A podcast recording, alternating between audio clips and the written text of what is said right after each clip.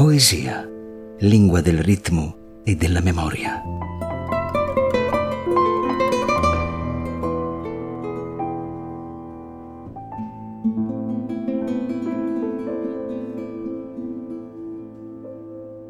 Nostro ospite è Gianmario Villalta, poeta e direttore artistico di Pordenone Legge, La memoria e il verso.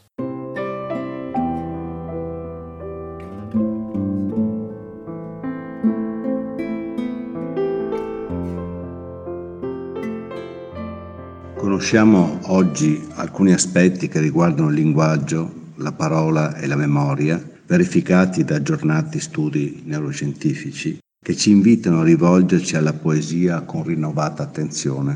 Tutti i viventi comunicano, solo l'uomo parla. La lingua umana è innanzitutto sintassi e articolazione sonora. La sillaba è l'unità minima di suono emessa con insieme di suono, vocale e di fiato la parte più elementare. Ce ne accorgiamo con una lingua straniera che non pratichiamo bene, poiché distinguiamo le sillabe ma non altrettanto facilmente le parole.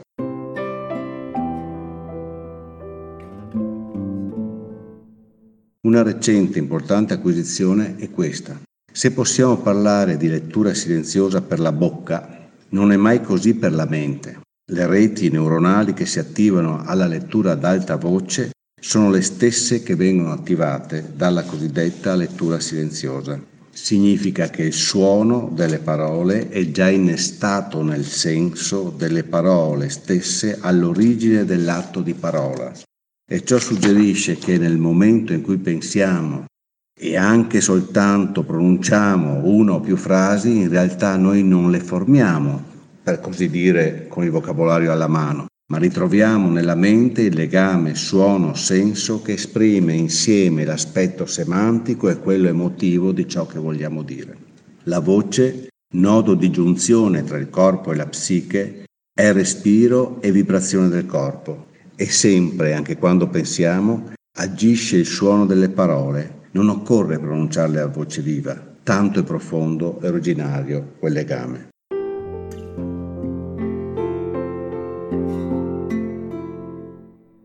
Se facciamo tesoro di queste osservazioni e portiamo l'attenzione sulla poesia, possiamo riassumere il lungo dibattito tra oralità e scrittura in termini nuovi. La poesia è sempre, come lo è la lingua, parola-suono. La scrittura è uno strumento pratico che supporta e potenzia la facoltà mentale di disporre di uno spazio-tempo per la formazione del discorso. Infatti, lungo o brevissimo che sia, quando usiamo la lingua noi facciamo un discorso, ovvero, come dice la parola stessa, qualcosa che discorre nel tempo di emissione della catena di sillabe che lo formano. Emettiamo una sillaba alla volta. Se dovessimo scegliere ogni sillaba al momento della sua emissione, forse non parleremmo mai. Come avviene che mentre le parole discorrono istante dopo istante riusciamo a formare un disegno unitario fatto anche di moltissime parole in un tempo molto lungo? Ciò accade perché nella nostra mente la memoria di breve termine lavora creando uno spazio-tempo mentale, una finestra temporale che permette di trovare le parole che dirò mentre sto dicendo la frase che ho già formato.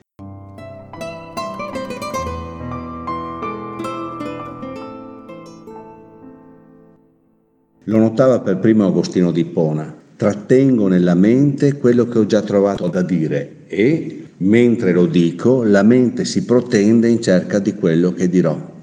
L'istante si apre a un passato e al futuro. Questa finestra temporale può essere trasformata in una lavagna mentale, per capirci meglio, se pensiamo alla formazione del discorso come composizione, ovvero come qualcosa che aumenta la quantità di discorso disponibile alla memoria di breve termine sulla base di schemi prosodici e supporti retorici che tracciano e strutturano in forma più ampia il processo di trattenere e protendere della mente.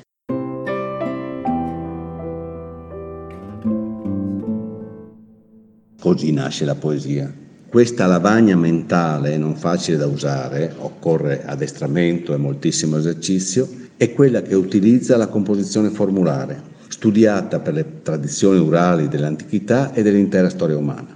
Non è difficile da immaginare. Se invece di procedere avendo a disposizione tutti i discorsi possibili, comincio a darmi limitazioni lessicali, regole retoriche, formule ripetibili e soprattutto una metrica obbligante, queste stesse limitazioni creeranno però una specie di reticolo o schema che mi permetterà di spostare lo sguardo sulla lavagna della mente ben oltre la fase successiva a quella che sto pronunciando.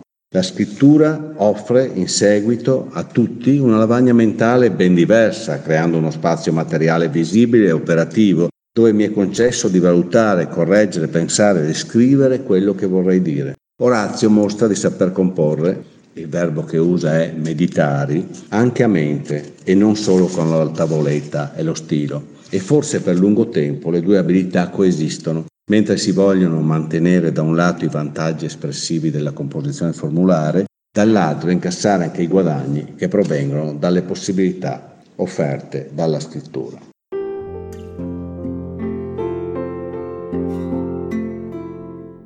La composizione per mezzo della scrittura conserva il vantaggio fondamentale della poesia formulare legata all'oralità, ovvero la coscienza che la forzatura prosodica creata dal metro, utilissima per la Edo, ha un ruolo fondamentale per quello straniamento che la poesia pone sempre in opera.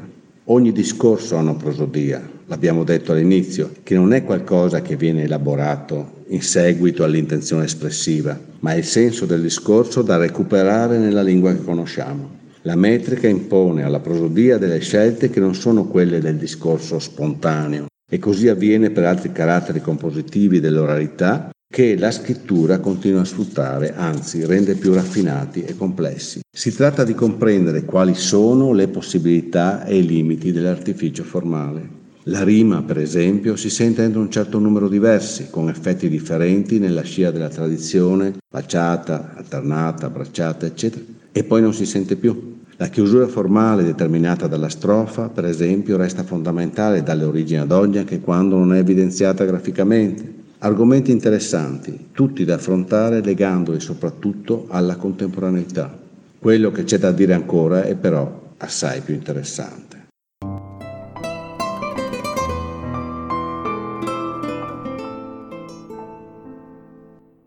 Studi sull'operatività della memoria dimostrano l'esigenza di una memoria di breve termine e di una memoria di lungo termine. La memoria a breve termine riguarda proprio i tratti di operatività che via via si esauriscono nel tempo della conduzione o del completamento di una pratica conosciuta. Abbiamo constatato che la formazione abituale del discorso lavora soprattutto con la memoria di breve termine. Senza lo spazio per offrirgli adeguati esempi, lo si farà a suo tempo, arriviamo a questa osservazione. Le tecniche di straniamento, ovvero le modalità di costruzione prosodica, rimica e strofica della poesia, corrispondono a tutti quei casi in cui il procedimento della memoria di breve termine viene messo in crisi.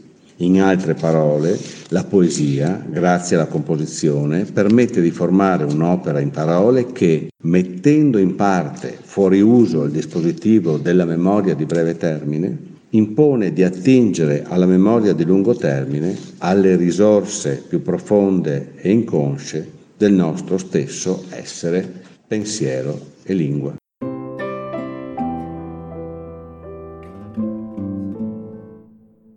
Qual è il risultato di questa nuova attenzione alla poesia? Prima di tutto questo, il suono diventa protagonista, ma non nel senso di una fantomatica musicalità che i meno avvertiti confondono con una triviale orecchiabilità.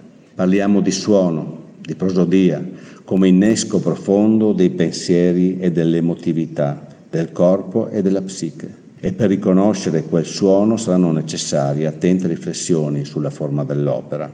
Occorre infatti non solo riflettere, ma imparare, ma insegnare l'un l'altro di nuovo a leggere la poesia, tenendo conto forse di qualcosa di meraviglioso. La poesia permette al poeta di creare una voce, non solo un elenco di parole, una voce che è la sua ma non è solo la sua, è la voce della forma poetica che egli stesso ha composto. Anche il lettore dice con la sua voce qualche cosa che non è interamente appropriabile. Ecco che la poesia va oltre la comunicazione, intesa come veicolazione di un messaggio più o meno riuscita e persuasiva. La poesia diventa piuttosto una forma di comunione, ha a che fare con il fare comunità e soprattutto con il dare voce a qualcosa di non detto, che non è solo una voce propria, ma voce di una possibile comunione o possibile comunità.